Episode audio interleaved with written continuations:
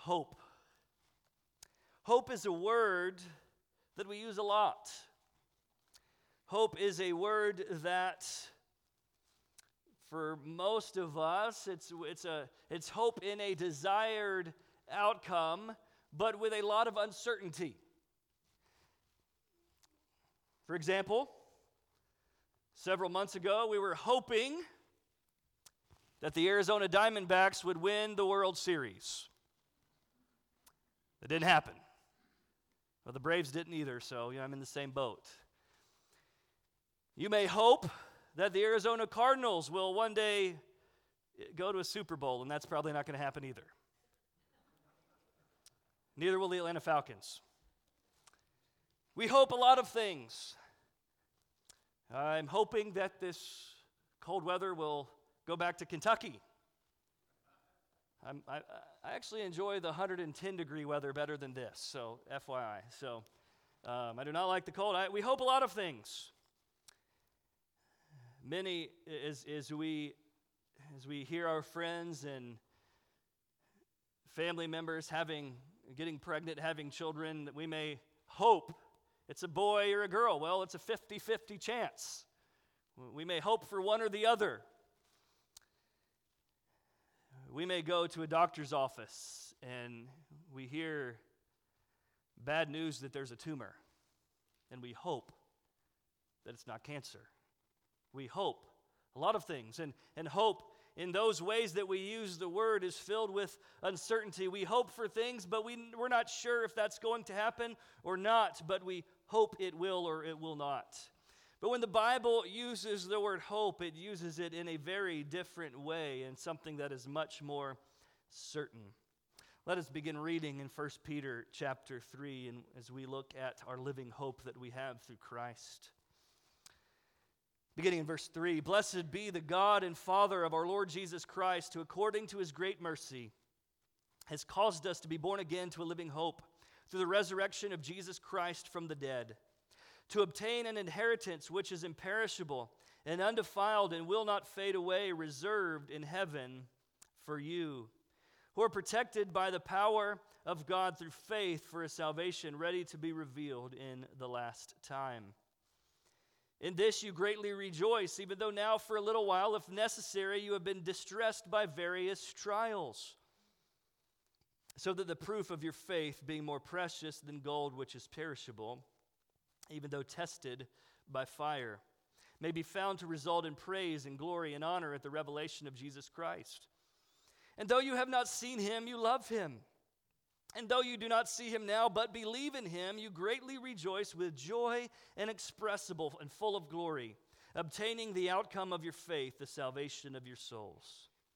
As to this salvation, the prophets who prophesied of the grace that would come to you made careful searches and inquiries, seeking to know what person or time the Spirit of Christ within them was indicating as they predicted the sufferings of Christ and the glories to follow. It was revealed to them that they were not serving themselves, but you in these things which now have been announced to you through those who preach the gospel to you by the Holy Spirit sent from heaven. Things into which angels long to look. I mentioned last week as we began this book that this is a book written to give gospel hope to suffering believers. These are, are, Gentile believers that have been dispersed, that have been kicked out of their home. They are, they are suffering persecution for their faith. Uh, the, the scriptures called them elect exiles. They, they have been just like Israel was exiled, Israel was exiled because of their faithlessness. They were not trusting the Lord, they were disobedient. These folks have been exiled because of their faith in God and their faithfulness to Him. They are suffering persecution. So, how does this book give hope to these people? And how does it give hope to us when we will suffer for our faith in the Lord? I believe the main point of this passage here is that our hope for a future inheritance enables us to encounter present trials with joy. I'll say that one more time. Our hope for a future inheritance enables us to encounter present trials with joy. As we work our way through this particular passage, we first see in verse 3 Blessed be the God and Father of our Lord Jesus Christ. And our first point here is that I want you to praise God because he has mercifully given you living hope and a future inheritance reserved for you. That you would praise God because he has mercifully given you living hope and a future inheritance reserved for you. This word, blessed, it's the Greek word eulogetos, which means, it's a word that means praise. We, it's the word we get our word eulogy when we uh, have a funeral. There's a eulogy, and it's normally we are saying good things on behalf of the person that we have lost. We are praising that person in this, this moment. And here we are praising God. The NIV translates it as praise. So we are, we are giving God praise. Why? Well, the text tells us. Our praise is directed at God because He has, according to His great mercy, caused us to be born again. If you're a believer today, it is because God has done a work in your life where God has given you a new birth. Now, a lot of times this is equated with the totality of salvation, but this is literally the, the, the beginning step. We, we are born again. Those of us who are spiritually dead, it, it, it talks about this in Ephesians 2 that we were spiritually dead. But God, in His, because of His great mercy and the great love which He had for us, He, he made us alive, made us alive together with Christ. This is a work that God does in us. He talks about this in John chapter 3 with Nicodemus. And Nicodemus asks him some questions, and, and Jesus says, Nicodemus, you can't, unless you're born again, you can't enter the kingdom of God.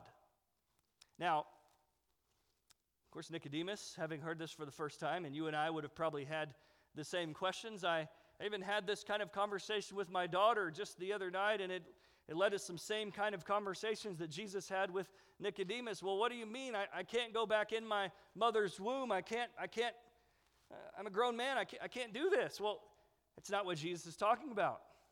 He says, Nicodemus, you, you can't even see the kingdom unless you're born again. Then Jesus says, Well, you know, the wind blows where it wills, so is everyone who is born of the Spirit. This is a spiritual birth that happens. This is a work of God. God gives us this new birth.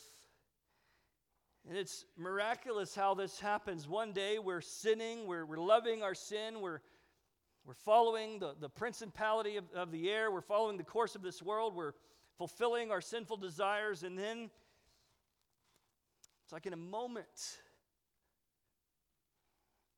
we hate our sin. We see the worth of Christ, the beauty of Christ, and it's there's no other explanation but a sovereign work of God in our life that He's wrought in us. He's caused us to be born again. Now, this new birth is because of His great mercy. The word mercy is a word that means withholding of, of judgment. And we've seen He already He does that because He loves us. He set His love upon us. We looked at last week according to his great mercy. And I mentioned last week that I, that I think about my growing up years, and I grew up in church, and I had friends that grew up in church, and I, friends that came from Christian homes just like me, heard the same sermons that I did, same youth group talk, same Sunday school lessons. I'm following the Lord, and they're not. And I, and I, and I confess, I, I get perplexed by that. Lord, Lord, what, am I smarter than them? Did I, did I, did I figure it out? Did I, did I? No, that's not the case. And I read here, it's because of His great mercy. He's done a work in my life, and it's because of His great mercy, He's done a work in your life. I didn't deserve that.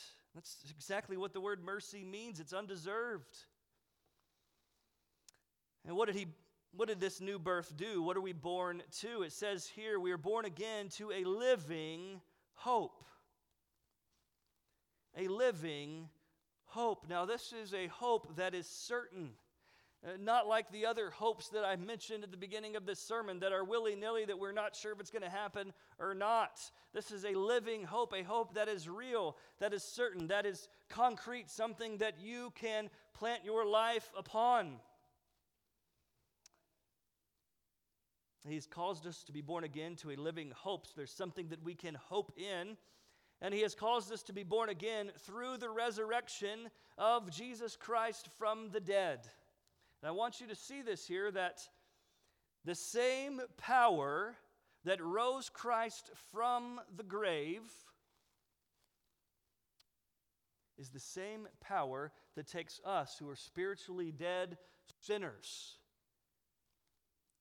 and makes us alive with Christ. Through the resurrection of Jesus, you are born again. This same power that rose Christ is the same power that takes a spiritually dead sinner and gives them this new life.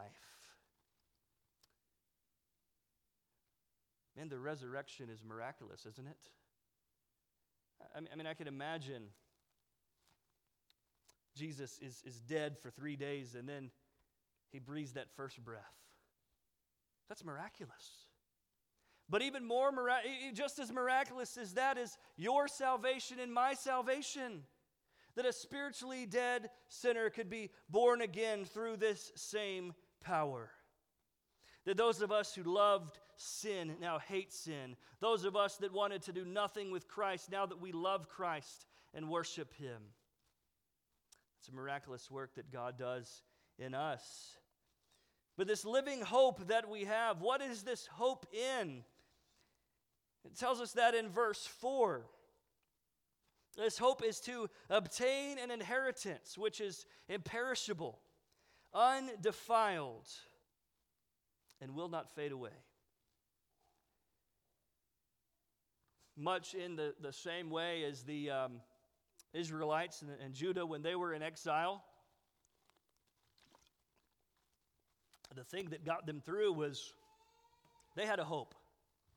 They had a hope that God had said, Hey, I am going to bring you back to the land that I promised you. You are not going to stay here. I'm going to bring you back to the promised land. And we, we saw that. We saw them getting back into Jerusalem and, and, and Nehemiah and Ezra. We saw that kind of take place as they're leaving Babylonian captivity. You're going to get out. It's going to be a while, it's going to be a long time, but I'm going to bring you back to the land that I promised.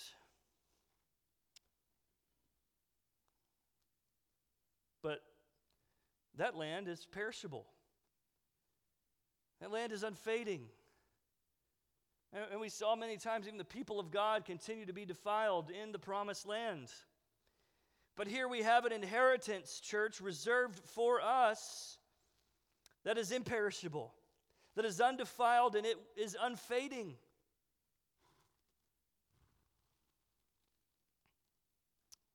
There's a something that we can be certain of. It will not go away. And I want us to see here that it is, it says here in the text, it is reserved in heaven for you. As he's telling this to these believers in 1 Peter who have been exiled, who's telling them, hey, this world is not your home. This world is not your home. He's not promising them a return to where they live, but he's promising them something greater. That you are a stranger and an exile on earth, but you have an inheritance that is awaiting you. It can't be destroyed. And as they're suffering, they are to look forward with hope to that future inheritance. And notice here, it's reserved for them. It is certain, it is there. If you're believing in Christ today, you have an inheritance reserved for you. It is there. But, but maybe you, you say, well, Pastor, I hear that, but, and maybe these believers might be thinking, yeah, but I, I'm suffering now, I'm suffering persecution. I'm not, I'm not sure I'm going to make it. Yeah, the inheritance is reserved. It's got my name on it, but I, I'm not sure I'm going to make it to the end, as how hard as this is. I, I may give up. I may be tempted to take the easy way out. But not only is this inheritance reserved for you, you are being reserved for the inheritance. Look what the text says here. This inheritance, which is reserved for you, verse 5, who are protected by the power of God through faith for salvation ready to be revealed in the last time. Notice this inheritance is being protected for you. But you also are being protected for the inheritance. And you're being protected by resurrection power. What is this inheritance? What is this inheritance? What will we inherit? Yeah, a lot of times we're like, well, I'm going to have a mansion in heaven. Well, maybe. It's imagery that the scripture uses, but uh, we're not we're not seeking to go to heaven because of things. We're not looking for real estate. We're not looking for that. That's not what's being promised here. What, what are we going to inherit?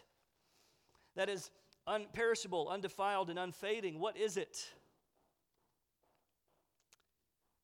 So, what verse 5 tells us who are protected by the power of God, we're protected through our faith, through trusting in Christ for a salvation ready to be revealed in the last time. What we inherit is our salvation. What we inherit is our salvation. Well, Pastor, aren't we saved right now? Yes.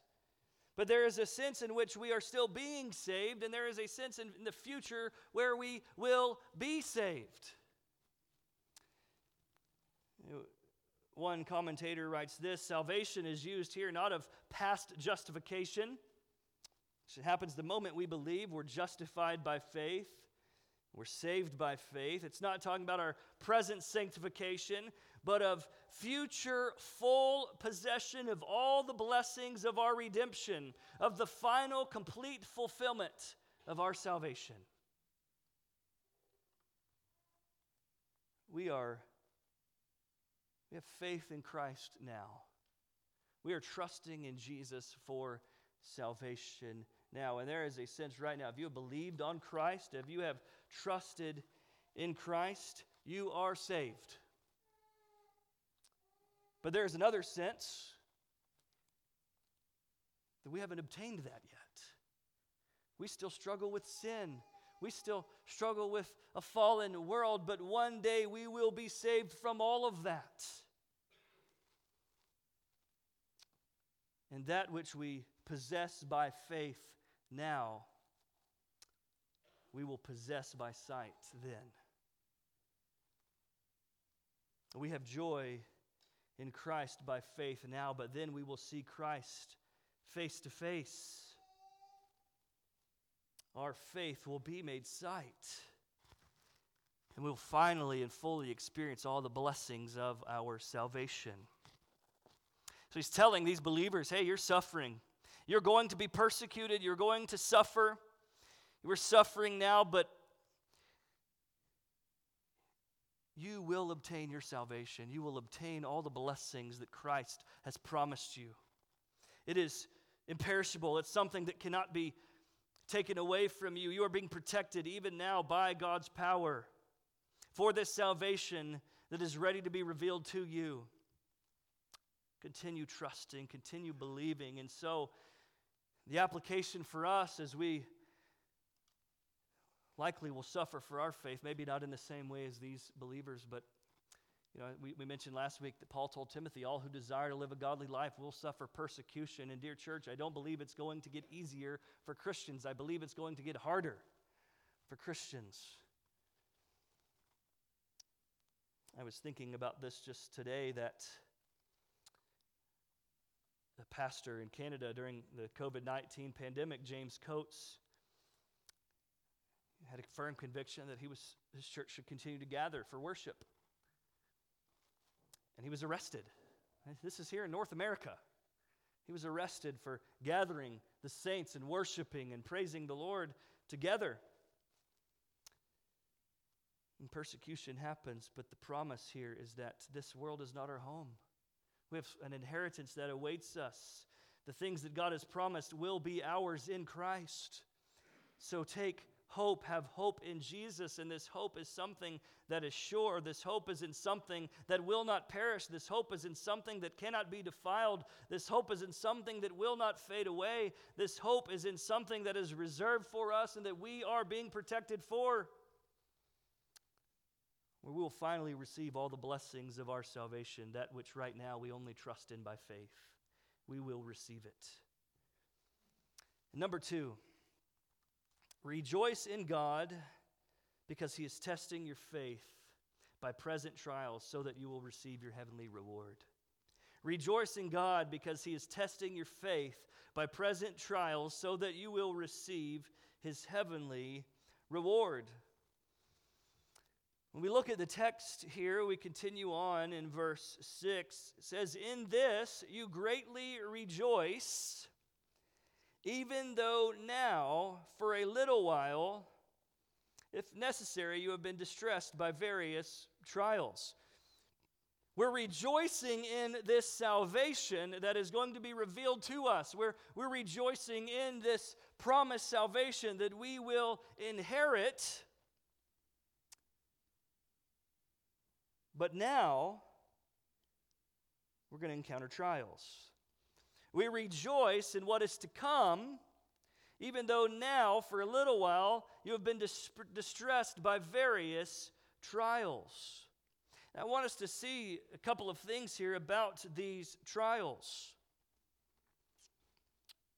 First, and I don't want to pass over this,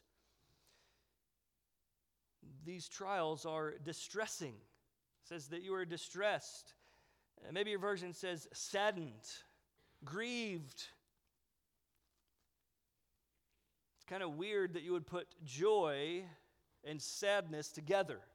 Rejoice now, even though right now you're sad. It, it, suffering and persecution and the trials that we face in life are saddening, they are difficult.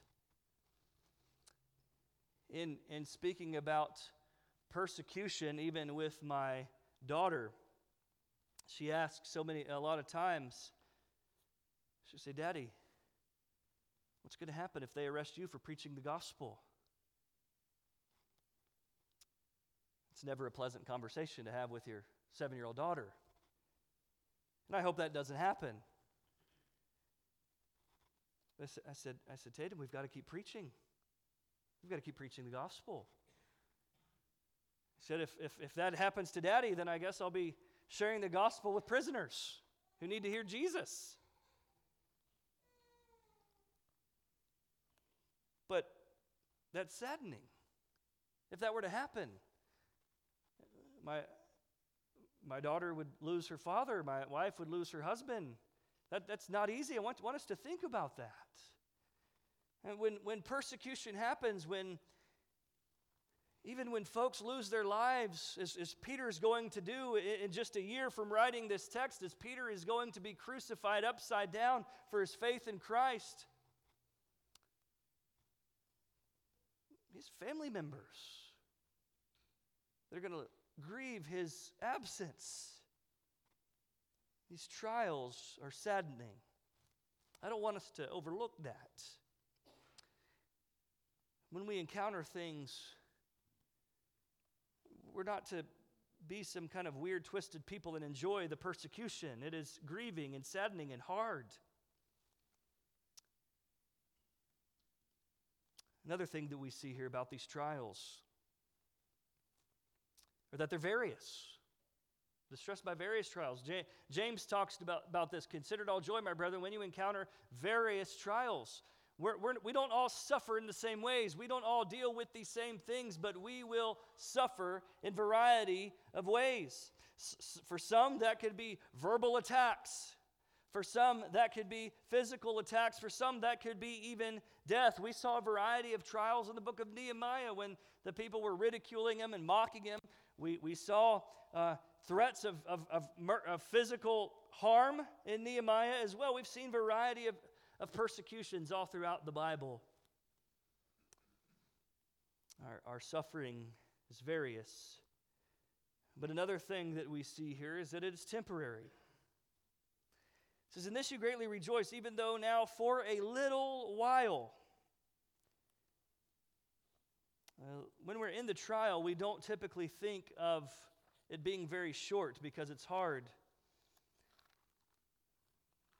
But it's temporary. So they're hard. Let's not deny that, but turn, I want to read 2 Corinthians 4 17 through 18 right here. You don't have to turn there. But it says this for momentary light affliction is producing for us an eternal weight of glory far beyond all comparison, while we look not at the things which are seen, but at the things which are not seen. For the things which are seen are temporal, but the things which are not seen are eternal. When we are in the moment of suffering, it could seem like an eternity. Am I ever going to get through this? I imagine these people in First Peter are we ever going to get back home? Are we ever going to go back to the land that we came from? Are we ever going to have a better life? Are we ever going to get through this situation? And maybe sometimes it feels like it lasts forever. We can't see the light at the end of the tunnel. And maybe on this earth there is no light at the end of the tunnel. For Peter, there wasn't. For Peter, he's about to die in a year from writing this book. He's going to be crucified. But the light at the end of the tunnel is the light of eternity. And Peter will be crucified, but this momentary light affliction, even his own death, is not worthy to be con- compared to what's going to be revealed to him in glory. And what's going to be revealed to him is Christ. The revelation of Christ. When he sees his Savior face to face, nothing that we endure on this earth can be compared to that. So, it's momentary. Yes, it's hard, it's distressing, but it's just for a little while. Because we will leave this earth and we will obtain that inheritance. As we see here, also that these trials are for testing, or, are proving our faith. Look at verse 7 so that the proof of your faith, being more precious than gold, which is perishable, even though tested by fire, may be found to result in, in, in praise and glory and honor at the revelation of Jesus Christ. So, this, this proof of our faith, how, how are we going to tell if our faith is genuine or not? How are we going to tell if it's real? And what we see in a couple of things here is that there's a, there's a contrast, and bo- uh, both a contrast and a comparison to gold here in this text. The proof of our faith is more precious than gold. Gold is, is perishable. If you know anything about gold, it's, it's a metal that is, is, is seemingly indestructible, but when this earth fades away and the new heaven and new earth is established, the gold will perish with it. But our faith, if it's in the right object, which is Christ, it's not perishable. We will lay hold of that which our faith is in.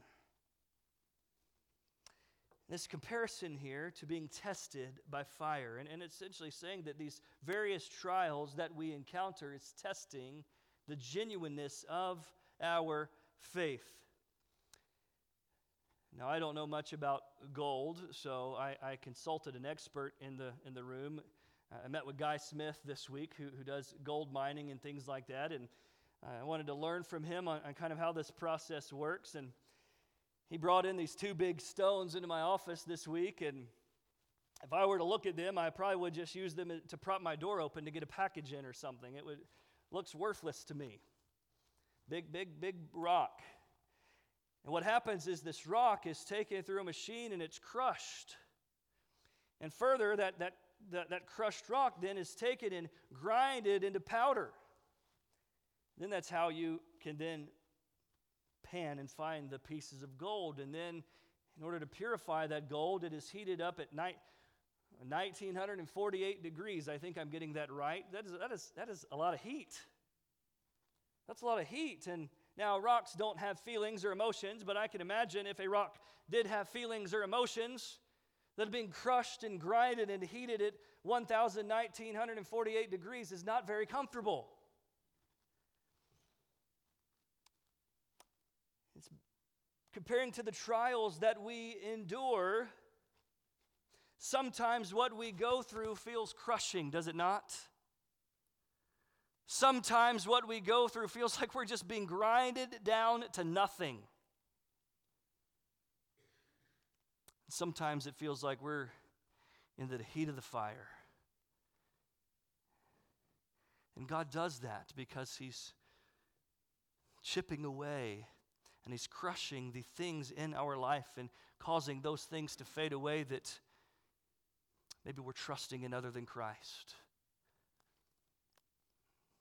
Think of the story of Job. Lost his family, lost his health, lost his home. He says, The Lord gave and the Lord take away. Blessed be the name of the Lord. And what a test. What are you trusting in? What is your faith in? If our faith is not really in Christ, if, if, our, if, our, if, if, if our faith is mere lip service to Jesus and we're just saying, oh, yeah, I believe in him, I believe it, oh, yeah, I'm on, I'm on Jesus' team, well, in the heat of the trial is where that's going to be tested. You're really believing that you are going to receive that salvation in that last day. When Christ is revealed, do you really believe you're going to obtain that? And if you do, then you will endure the suffering.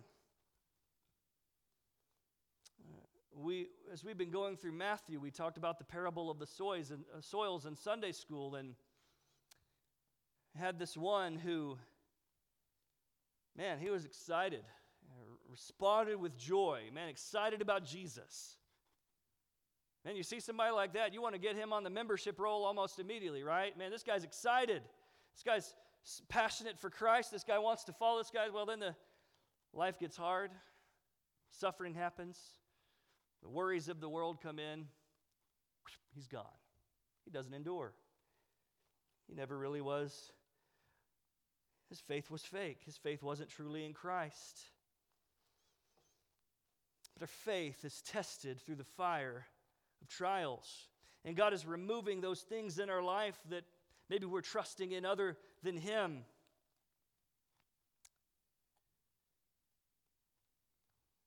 The trial itself is distressing. But what results is glorious that we come out on the end of that trial, that crushing and grinding and fiery trial of suffering. Verse 7 says that it may be found to result in praise and glory in honor at the revelation of Jesus Christ. And I have faith in Christ now, but then Christ will be revealed to me. We'll see Christ face to face. And what this text is saying that if we if our faith is truly in him if if our faith through faith in Christ we have endured those crushing trials that in that day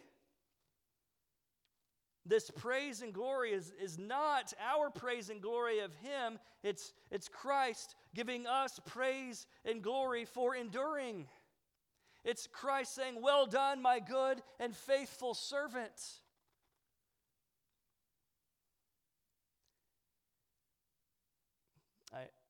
in my inaugural sermon here in February. I always will go back to this because it's so important. That we're not preaching to please men. We're not teaching to please people. We're, we don't, we're not living this Christian life to please others. I, I don't need anybody's applause, but I do need one person's applause, and that's my God and the Lord Jesus Christ. Want to come out of that trial and we hear the praise from our Lord Jesus Christ. You made it, you endured. You passed through the fire and your faith has been made sight. And down in verse 9, it says, When that happens, you'll obtain the outcome of your faith, the salvation of your souls, that full and final salvation that we've been trusting that we will receive. We will obtain it. It will be ours when we endure those trials by faith. I don't want to skip over verse 8. Peter is one who has walked with Jesus, he's seen Christ. Peter has touched Jesus. Peter walked on the water with Jesus. But I think Peter marvels at their faith here. Verse 8 And though you have not seen him, you love him. And though you do not see him now, but believe in him. That's what faith is, church.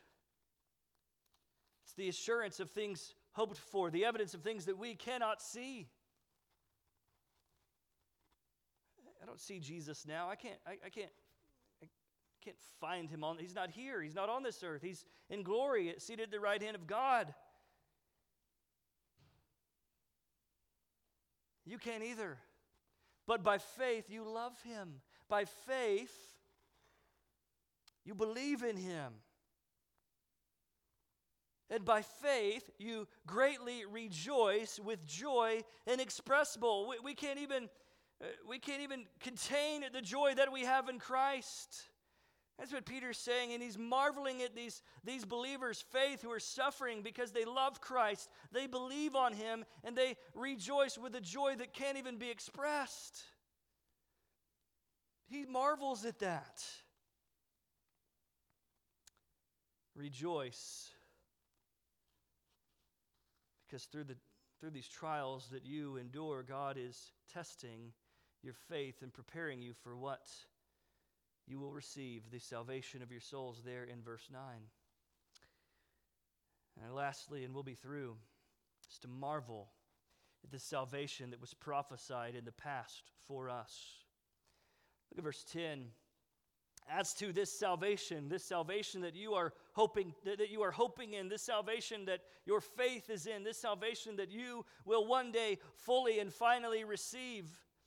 Says the prophets who prophesied of the grace that would come they made careful searches and inquiries seeking to know what person or time the spirit of christ within them was indicating as, as he predicted the sufferings of christ and the glories to follow the, when we look in the old testament the, the prophets were, were, were proclaiming christ the prophets were, were, were, we, we see in Micah that this, the Messiah would be born in Bethlehem. We looked at Isaiah that this Messiah would be born of a virgin. We, we saw also in Isaiah that he would be pierced for us and crushed for us. And the prophets, as they begin to, to prophesy these things, who is this? Who is this one who's going to come? When is he going to come? They, they were searching these things out. And then in verse 12, it says, It was revealed to them that they were not serving themselves but you in these things which now have been announced. saying that these, all the prophecies in the Old Testament, all the things that speak of this one to come, it wasn't for them, it was for us. It was to give us hope in the one who would come and the one who we know is now here, Christ the Lord. This is for you. And not only were these prophecies prophesied for us, it has now been announced to us. Look also in verse 12. The, these prophecies that were for you have now been announced to you through those who preached the gospel to you by the Holy Spirit sent from heaven. This, this, salvation was prophesied for you in the past. This salvation was proclaimed to you in the present. And what's even glorious here is this salvation is something that the angels long to look at. Look at what it says here things into which the angels long to look. I can imagine the angels looking down from heaven, watching the events of the Old Testament unfold. I imagine the angels' excitement when Mary gave birth to that baby. Oh, it's about to get good, folks, right? The angels are uh, up and up. Hey, look, there he is. He, he's, there's the Son of God in the flesh right there. He, he's just been born. The angels are, all right, let's see, let's see what's going to happen. And he's crucified. And the angel's like, hold on. I know this looks bad, but just wait. Then he rises, rises from the dead. And the angels, man, could you imagine the praise erupting at the resurrection in heaven where the angels are looking down and seeing the risen Christ? Oh, my word, look at what just happened. This is better than your favorite player running 99 yards for a touchdown. Like, this is good. And they are rejoicing. And, and even, even more than that, Scripture tells us in the Gospel of Luke, Luke chapter 15, in the parable of, of the, the lost coin and the lost sheep and the prodigal son, that when a sinner repents, there's more joy in heaven of the angels. When, when the angels look down and see a sinner place their faith in this Messiah, man, they're excited. They are, they're, they're man, that's awesome. Look at what's happening. But here's this the angels long to look at it, but they don't, they don't get to experience it. Realize that. The angels don't get to experience it. Christ didn't come to save the angels, He came to save you and me. The angels marveled at this. But you and I get to experience Christ. You and I get to experience the, the grace and the mercy that He came to give. The angels don't get to do that. The angels marveled at something that they don't even get to experience personally, but you and I, we've experienced the saving grace of God in our lives. Marvel at that. Marvel that God has prophesied those things in the Old Testament for you. Marvel that this gospel has been proclaimed to you. And our rightful response to all of these things is praise and joy. In the midst of persecution, we can praise God with joy because we have an inheritance that awaits us in the future. We have our genuine, a genuine faith that perseveres in the present, and because we have been given precious promises that have been fulfilled, given to us in the past. If you're an unbeliever today, I want you to know that you too can receive God's mercy. You too can have this inheritance. You too can have this hope of an inheritance that awaits you. But I want to be very clear that the Christian life is not easy. If you're an unbeliever, I want to be clear that this is not a, cakewalk. This is not something that you should take lightly. If you're an unbeliever and, and you come to Christ, God is going to change you. And the friends that you have now, they might think you're weird. They might think you, you, you've somehow just, you're delusional or something like You might lose friends. You might lose family members. Uh, your family members might treat you differently. You're going to suffer, but it's worth it because of what we will obtain. To the believer, Give God praise and rejoice because He's what He's given you, because what He's promised you, that inheritance that awaits you.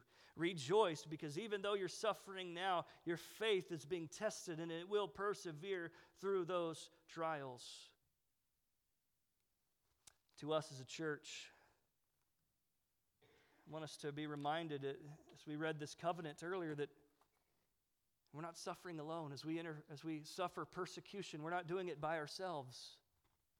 1 Corinthians 12 26 tells us if one member suffers, all suffer together.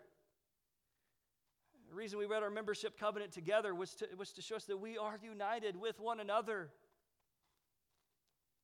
And we suffer together. We face persecution not as individuals on our own little islands, but we face it together as a body.